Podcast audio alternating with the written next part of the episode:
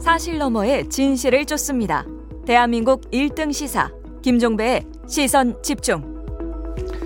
네, 여러 갈래로 진행되던 제3지대 신당 창당 움직임이 결국 개혁신당 하나로 빅텐트를 치는 것으로 결론이 났고요. 어제 첫 최고위원 회의가 열렸었는데 개혁신당 최고위원에 임명된 김종민 의원을 스튜디오로 모셨습니다. 이야기 나눠보겠습니다. 어서 오세요. 예, 안녕하세요. 어제 회의 분위기는 어땠습니까? 어, 첫 회의인데 뭐 분위기 좋았고요. 네. 어, 어제 이제 최고위원들 돌아가면서 모두 발언이라고 그러죠. 음. 이제 인사말 한마디씩 했는데 네. 다들 특별히 뭐 짠 건 아닌데 이런 제 3지대 신당이 왜 필요한지를 음. 잘 말씀을 해 주셨고 이준석 대표가 선명한 야당의 길을 가겠다. 어허. 그렇게 얘기를 했어요. 음, 그리고 이제 이낙연 대표가 어, 대결과 분열의 정치가 아니고 음. 대화와 생산의 정치를 하겠다. 네. 그래서 선명한 야당이 이거 말 가지고 싸우는 정, 야당이 아니라 실제로 문제를 해결하는 그런 야당이 되겠다 또는 정당이 되겠다 이런 메시지였는데 많은 사람들은 결국 각양각색의 인사들이 모인 정당이기 때문에 화학적 결합이 되겠느냐. 네. 이거에 이제 사실은 이제 관심을 많이 두고 있는데 이런 거 기류는 전혀 없었습니까? 뭐 아무래도 뭐 배경이 다양하니까 음. 서로 간에 약간 이제 어, 차이가 있고 네. 음. 또 차이를 조율해 나가는 과정에서 좀 진통이 있겠죠. 음. 그거는 불가피한 거라고 보고요. 저는 그런데 이제 공동의 목표가 있느냐가 중요하다고 봐요. 네. 공동의 목- 목표가 있으면 다양한 사람들이 모이더라도 음. 의미가 있게 어떤 성과를 낼 수 있는 거고 음. 공동의 목- 목표가 없이 그냥 욕망만 가지고 모였다. 오. 그러면 나중에 뭐 사고가 나겠죠. 목표와 욕망은 어떻게 다른 겁니까? 공동의 목표는 뭐 대의, 어. 뭐 공공의 어떤 뭐 가치 이런 것들이겠고 네. 욕망이라고 하는 건 다 개인적인 욕심 또 집단의 욕심 아닙니까? 그러니까 이제 그 이낙연 대표가 했던 뭐 30석 목표 이런 걸 욕망에 들어가는 겁니까 그러면? 그거는 이제 어 공동의 욕망이죠. 그럼 목표는 뭡니까? 목표는 네. 지금 이 기득권 양당 정치 타파하자, 음. 균열 내자 네. 이게 공동의 목표죠. 예. 핸드폰부터. 좀 꺼주십시오. 네. 네, 됐습니다. 그게 이제 이른바 그냥 쉽게 표현해서 반윤 반명 이겁니까? 공동의 목표는? 반윤 반명만은 아니에요. 그럼 또 뭐가 있어요? 반윤 반명만 가지고는 목표가 될 수 없고 예. 그 다음에 뭐 할 거냐 하는 거죠. 예. 그 다음에 하고 싶은 게 뭐냐. 아, 그렇죠, 그렇죠. 그러니까 반윤 반명만 해서는 예. 뭐, 뭐 반, 반 방향이 좀안 달라질 수 있는 거고 서로 가는 방향. 뭐 하고 싶으신데요, 그러면? 문제를 해결하는 정치를 하고 싶은 거예요. 다들 어떤 문제? 뭐 이재명 대표의 사당화 네. 또는 윤석열 정권 윤석열 그 대통령의 사당화 음. 이거 하고 싸웠는데 예. 그 싸우면서 단순히 윤석열 이재명 이 두 사람하고 두 사람이 미워서 싸운 게 아니거든요. 아무것도 못 해요. 음. 그러니까 윤석열 김건희 방탄 음. 그리고 이재명 방탄 음. 말고 다른 거 하는 일이 없어요. 음. 제가 민주당에 있을 때 정말로 가슴 아팠던 게 이재명 대표 검찰 수사를 막기 위해서 국회의원들 150명이 여러 번 집회를 했습니다. 근데 전세 사기 피해자들 그 죽음을 애도하거나 그걸 해결하기 위해서 국회의원들이 150명이 모였던 적이 없어요. 음. 저는 이 정치의 주소를 예. 현 주소를 보여주는 그 장면이었다고 보는데 윤석열 정권도 마찬가지죠. 근데 그렇게 따지면 결국은 이제 정책으로 귀착이 되는 건데 그러면 예를 들어서 지금 그 개혁신당 통합개혁신당 이전에 예. 그 이전에 개혁신당에서 내놓았던 뭐 공약 가운데 그 노인 지하철 무임승차 폐지 이런 것들 있잖아요. 예. 이런 문제는 조정이 된 겁니까? 정리가 저는 됐습니까? 이 개혁신당에 모인 여러 가지 제3지대 신당의 가장 중요한 교집합은 음. 정치 개혁이라고 봐요. 정치 개혁. 이 대결과 적대의 정치, 기득권 독점 정치 이거를 깨뜨리고 네. 어떻게 하면 다당제 민주주의를 통해서 연합의 정치로 갈 거냐. 음. 이게 제일 핵심이고요. 네. 이 연합의 정치로 가는 과 이게 이게 돼야 그 다음에 정책이 다양하게 있는 건데 저는 정책도요 우리나라 이 풍토가 너무 당론 정치에 이게 좀 발목이 잡혀 있어요. 네. 사실은 국회의원 한 사람 한 사람이 다 국민의 대표로서 양심에 따라서 의정 활동을 하게 돼 있는 게 헌법이에요. 네. 이 헌법 정신에 따르면 당론에 따라서 통일된 정책을 하는 게 별로 바람직한 게 아닙니다, 사실은. 그거는 꼭 필요한 한두 개만 하는 거지. 미국이 그렇게 하죠. 예, 그 예. 다양한 정책을 내놓고 이 다양한 정책에 따라 토론해서 합리적인 공- 공감대를 만들어 나가는 거 이런 게 필요한 거고요. 저는 어 지하철 그 무임승차 관련된 공약도 이런 거죠. 왜 그 지하철 그 무료를 왜 서울에 있는 어르신들만 혜택을 보느냐. 음. 지방에 있는 어르신들은 버스, 지하철 공짜로 왜 못하냐. 이런 문제의식이 나올 수 있죠. 그런 것들, 그런 관점에서 볼 때는 아, 이게 전국에 있는 모든 어르신들이 다 좀 형평성 있게 혜택을 받아야 된다. 이건 좋은 문제의식이에요. 아니 형평성 있게 그런 거에 반대할 사람은 없지만 그게 네. 왜 그러니까 속칭 비유적으로 하향 평준화로 가야 되냐 상향 평준화로 가야지 이 지적은 나올 수 있잖아요. 당연하죠. 그러니까 그런 문제에 대해서는 예. 토론해서 그러니까 개선을 해 나갈 수 있죠. 그러면 그 무임승차를 폐지하는 게 아니라 그건 그대로 하고 시골에 계신 어르신들에게 다른 무임승차라도 이런 그 플러스 요인으로 가는 게 상향 평준화지. 그 말을 하려고 그래요, 지금. 그 말을 왜 가로막고 그래요. 죄송해요. 네. 손님 불러다 놓고. 예 하- 하세요. 그, 그래서 그 정책의 취지는 음. 네. 두 가지 취지는 저는 긍정적이라 봐요. 음. 전국에 있는 어르신들을 다 혜택을 주자. 이 취지하고 어, 예. 또 하나는 무하, 무제한으로 해서 낭비적인 음. 그런 국민들의 시선 또는 그- 그 비판 이걸 해결하자. 그 어르신들도 혜택을 받지만 아 우리가 무슨 뭐 되게 낭비적으로 이걸 이용한 것처럼 눈총을 받는 건 안 좋잖아요. 어, 그럼요. 그럼 이 두 가지 문제를 해결하되 실질적인 혜택을 갈 수 있게 하는 거. 월 만 원이면 사실은 그거는 좀. 실질적이지 않, 않잖아요. 안 되죠. 그거. 그러니까 이런 문제는 당연히 토론해서 고쳐 나가면 돼요. 그러니까 이 두 가지의 좋은 취지는 살리고 음. 또 문제가 있는 것은 해- 개선해 나가고 이게 이제 여러 그, 그 목소리가 모이다 보면 음.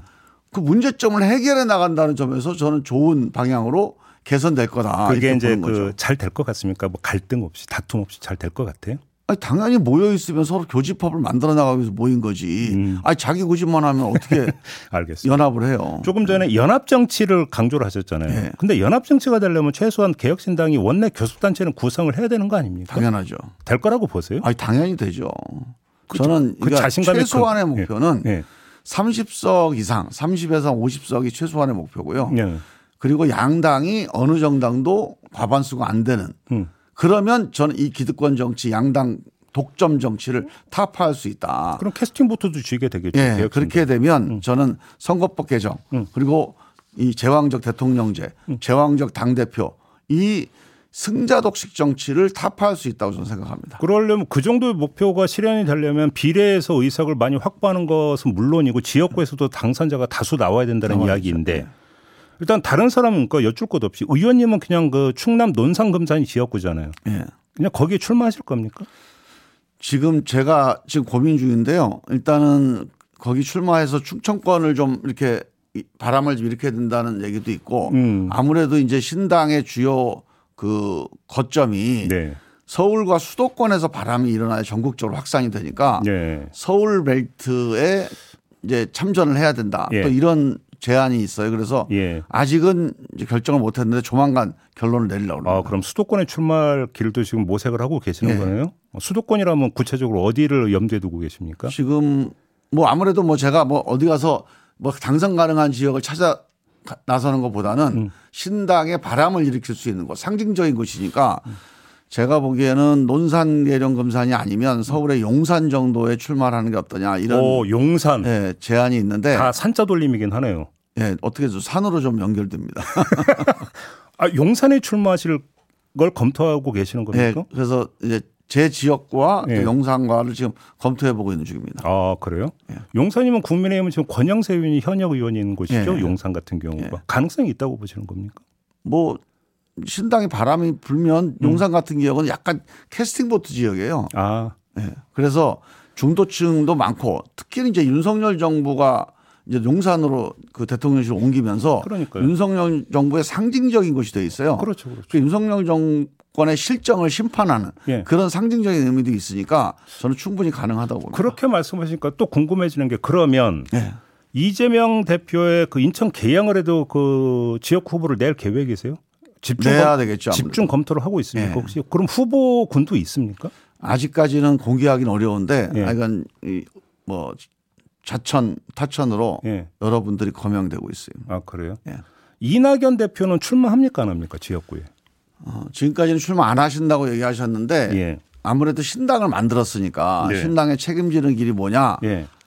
그러면 출마를 통해서 국민들에게 뭔가 좀 적극적인 음. 좀 선명한 음. 그런 도전을 보여주는 게 좋지 않냐 음. 이런 의견이 좀 우세합니다. 당 내에서 예. 호남 호남입니까 그러면? 그렇게 한다면 일단 광주를 우선적으로 검토하겠다 이렇게 말씀하셨어요.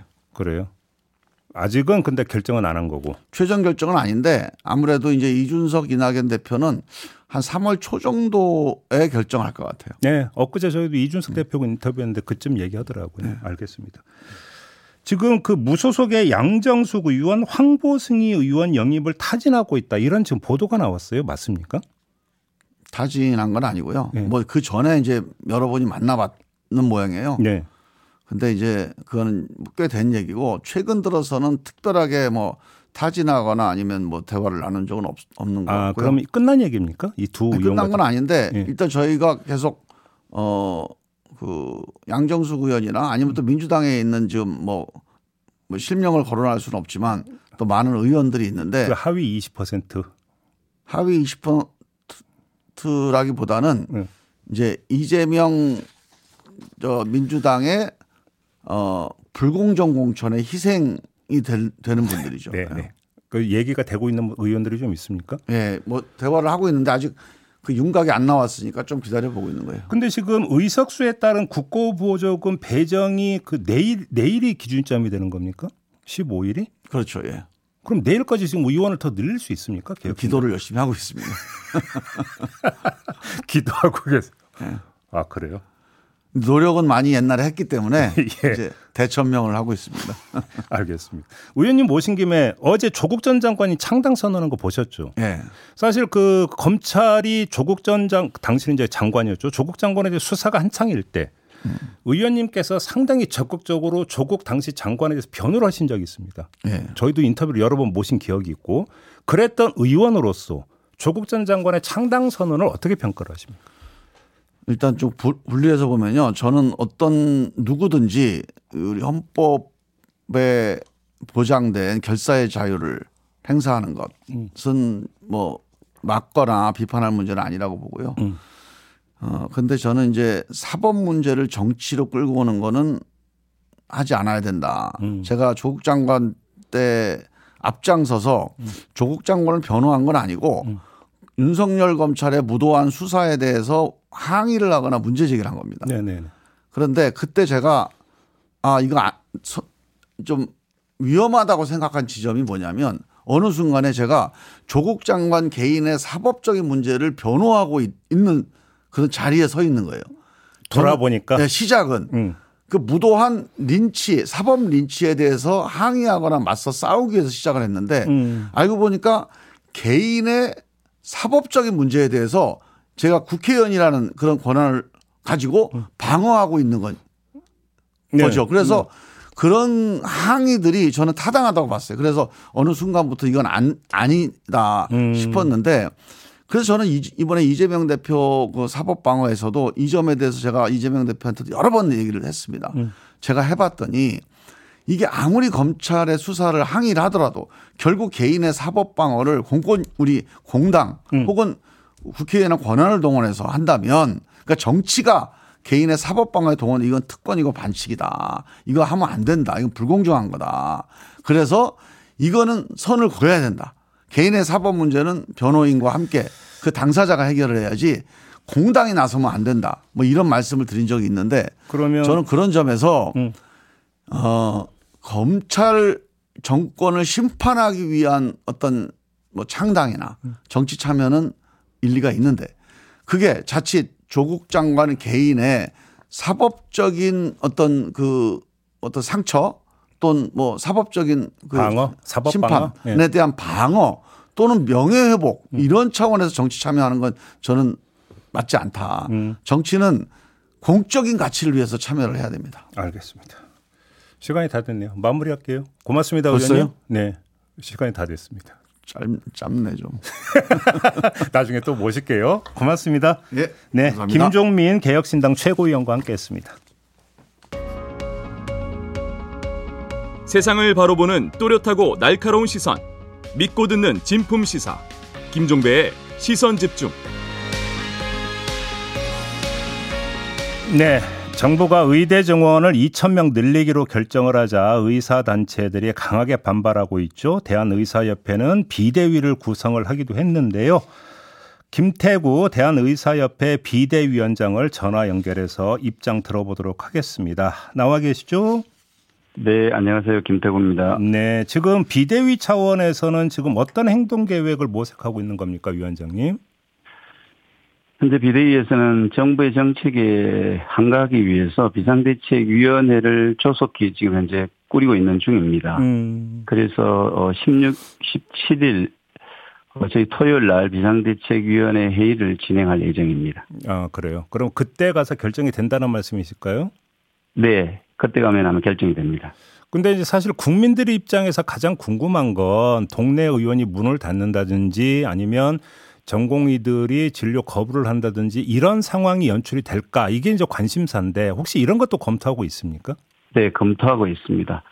어느 정도 불편은 감수할 수 있지만은 예. 저희들은 올바른 의료 정책을 위해서 네. 저희들이 할 수 있는 부분들의 일부분이라고 생각하고 있습니다. 음, 그 위에 저희들이 이런 의견을 표출할 수 있는 방법이 음, 없다고 저희들은 보고 있기 때문에 그 방법을 택할 수밖에 없습니다. 그래요. 지금 의사협회 비대위하고 그 전공의 협의하고 좀 소통은 계속 되고 있는 겁니까 어떻습니까? 예, 현재 소통은 잘 되고 있습니다. 전공의 협의회의 네. 다양한 회의 결과들도 저희들 존중하고 있고 예. 같이 한- 함께 갈 계획입니다. 그 지금 그 대한전공의 협의회가 엊그제 이제 온라인에서 대의원 회의를 열었잖아요. 네. 그 뒤에 이제 그 나오고 있는 보도. 근데 이게 공식 발표가 아니기 때문에 확인차 지금 질문을 드리는 건데 집단 행동을 어디까지 논의했는지 혹시 좀 얘기 좀 들으셨습니까, 위원장님? 네, 논의의 내용들은 다양하게 있지만은 네. 어, 일단 그분들의 뜻을 존중해서 음. 구체적인 논의 내용들은 외부에 발표하지 않기로 했습니다. 네. 근데 아무튼 그러면 행동 통일을 하기로 하고 이런 행동을 한다는 혹시 결의까지 있었던 겁니까?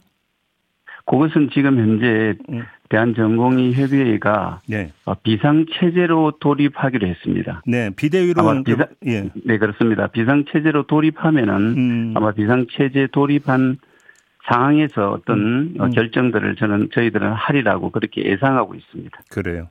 네. 알겠습니다. 아무튼 지금 정부와 의사단체 간의 입장차가 상당히 크니까 몇 가지 좀 논점에 대해서 다시 한번 확인차 질문 좀 드려볼게요. 네. 지금 첫째 의사 단체들은 의사 증원이 정부의 일방적 결정이었다. 이렇게 이제 주장을 했지만 정부는 지금까지 28번 협의체 논의를 했다. 이렇게 반박을 했거든요. 어떤 말씀 주시겠습니까? 협의체 회의는 했습니다. 그러나 그 예. 협의체의 내용을 아마 확인해 보시면은 음. 의사수 정원에 대한 이야기는 전혀 없었습니다. 아, 그래요? 심지어 대질 신문까지 할 수도 있습니다. 어, 예. 예, 그래서 정부가 일방적으로 발표했다고 저희들이 강조하는 이유가 그 이유입니다. 그래서 음, 저희들은 음. 네, 그 협의했다는 그 회의 숫자를 보고 음. 뭔가 저희들한테 압박을 하시는 것 같은데 저희들은 그 내용적인 면에서 절대 받아들일 수 없는 거죠. 그러면 그- 이 28번 회의하는 동안에 의사 수를 몇 명으로 늘려야 된다, 안 된다, 뭐 이런 얘기는 일체 없었다라는 겁니까? 일체 없었습니다. 그럼 회의에서 무슨 얘기한 거예요, 그러면? 저도 그게 궁금합니다. 저희들이 주장했던 회의 내용들과 예. 그분들이 말씀하셨던 내용들은 다른 건데 왜 언론에는 의사수 정원 문제에 대해서 숫자까지 거론했다고 하는지 저는 음. 도저히 알 수가 없습니다. 한번 그 내용 한번 검토해 보시고 알겠습니다. 확인까지 하시면 되리라고 봅니다. 저희도 이제 그 정부 인터뷰도 예정이 돼 있으니까 이때 한번 좀 물어보도록 하고요. 네. 두 번째, 그러니까 의대 증원이 비과학적이고 정치적 결정이다. 의사단체는 이렇게 규정을 했던데 정부는 여러 국책기관과 국내 최고 전문가들이 연구한 결과다. 이게 왜 비과학적이냐? 또 이렇게 이야기를 하던데요. 국책기관에서 연구한 자료를 저희들도 분석을 했습니다. 네. 분석을 했더니 일회성 분석일 뿐만 아니라 장기적인 분석도 아니었을 뿐만 아니라 음. 그 내부에 플러스 마이너스 덧셈 뺄셈조차 잘못되어 있기 때문에 네. 국책 연구 기관의 연구원조차도 사과를 했던 부분들입니다. 음. 그리고 외국처럼 인력 수급 위원회가 구성이 됐다든지 예. 어떤 자료를 가지고 오랜 시간 연구해서 추계가 되었다면은 당연히 저희들도 존중하죠. 그런데 추계위원회도 없었고 음. 그 정확한 자료를 분석해서 저희들이 같이 하자고 추계위원회까지 만들자고 저희들이 건의도 했지 않습니까? 알겠습니다. 근데 그런 부분 없이 일방적으로 몇 가지 데이터를 가지고 당연히 이게 필요하다고 이렇게 말씀하시면은 대한민국 의료 정책 인력 수급 정책이 그렇게 몇 가지 자료 보고서로만 가지고 결정할 수 있는 겁니까? 그런 거는 저는 아니라고 봅니다. 그러면 이게 지금 총선용이라고 보세요, 혹시? 총선용이라고 보는 것은 저희 의료계가 평가할 것은 아니라고 봅니다. 예. 그러나 예. 국민 대다수가 예. 잘 아시겠지만은 강서구청장 보궐선거에 패배를 국면 전환하기 위해서 음. 의료계 정원 카드를 꺼냈다고 대다수 국민과 언론들이 이야기하시기 때문에 네. 저희들도 아마 그렇지 않을까 하는 추측을 하는 거지 저희들이 음. 판단할 수 있는 것은 아니라고 봅니다. 알겠습니다. 근데 관련해서 복지부 차관이 어제 어떤 말을 했냐면 네. 다음 달까지 그러니까 3월 달까지 학교별 정원 배분을 완료할 예정이기 때문에 선거용 증원은 아니다. 이렇게 이야기를 했던데 이건 어떻게 받아들이세요? 저 제가 볼 때도 그렇습니다. 선거용 아니라고 말씀을 하시면서 예. 지금 그렇게 강하게 예정을 하는 이유가 뭔지 저는 잘 모르겠어요. 음. 그 선거 전에 끝내겠다는 이야기 아닙니까? 네. 그러면 저희들이 받아들일 때는 그게 선거용이라고 생각할 수밖에 없는 추측이 되는 거죠. 어, 그렇게 해석을 할 수밖에 없다. 알겠습니다. 자, 조금 전에 그 집단 행동이 불가피하다라는 점을 강조를 하셨는데 그러면 집단 행동 돌입 시기는 언제쯤으로 잡고 계시는 거예요? 돌입 시기는 저 혼자 결정할 수 있는 문제는 아니라고 봅니다. 예. 비상대책위원회가 꾸려지는 대로 예. 비상대책위원들과 전 직역의 의견들을 종합해서 음. 저희들이 결정하도록 하겠습니다. 근데 위원장님 지금 그 여러 여론조사를 보면 국민의 절대 다수가 의대 중은 반대를 외치는 의사단체에 좀 부정적인 건 알고 계시죠? 아, 저는 그런 국민의 부정적인 부분이 어떤 조사를 거치고 어떤 피부로 느끼는 점에 대해서 의사가 부족하기 때문에 정원해야 된다고 말씀하시면서 음. 그런 견해를 내시는지는 사실 잘 모르겠습니다. 왜냐 그러면은 그 한 가지 한 가지 부분에 대해서 예. 국민들이 부족하다고 느끼는 부분에 대해서 저희들이 충분하게 말씀드리면은 아마 국민들께서도 아 그런 부분 때문에 부족했구나 아니면 그런 부분 때문에 음. 부족하지 않구나라고 틀림없이 느끼실 거라고 저는 보고 있습니다. 그래서 국민 7, 80%가 찬성하셨다는 그런 보도를 저도 봤습니다마는 네. 저는 정책의 어떤 에, 국민 대다수가 찬성하는 부분에 대해서는 음. 예를 들어서 국회의원 세비를 감면하자라든지 네, 네. 아니면 전 국민 교통비를 무료로 하자라든지 아니면 소득세를 50% 감면하자라든지 음. 이런 정책을 국민들한테 여쭤보시면은 제가 볼 때는 90% 100% 이상 더 찬성하시고 하실 거라고 저는 믿습니다. 음. 그렇기 때문에 생각하시는 부분 어떤 내용에 따라 달라질 수 있는 부분이라고 저는 생각합니다. 아 그래요. 좀 오해가 있다 그러면 이런 말씀이시네. 네, 맞습니다. 어 그래요. 알겠습니다. 자 오늘 말씀은 여기까지 들어야 될 것 같네요. 고맙습니다, 위원장님. 네, 감사합니다. 네, 지금까지 김태구 대한의사협회 비상대책위원장이었습니다. 네, 김종배의 시선 집중 2부 여기서 마무리하고요. 8시 3부로 이어갑니다. 3부에서는 여론조사 전문가들과 함께하는 민심 어때가 방송될 예정입니다. 잠시만요.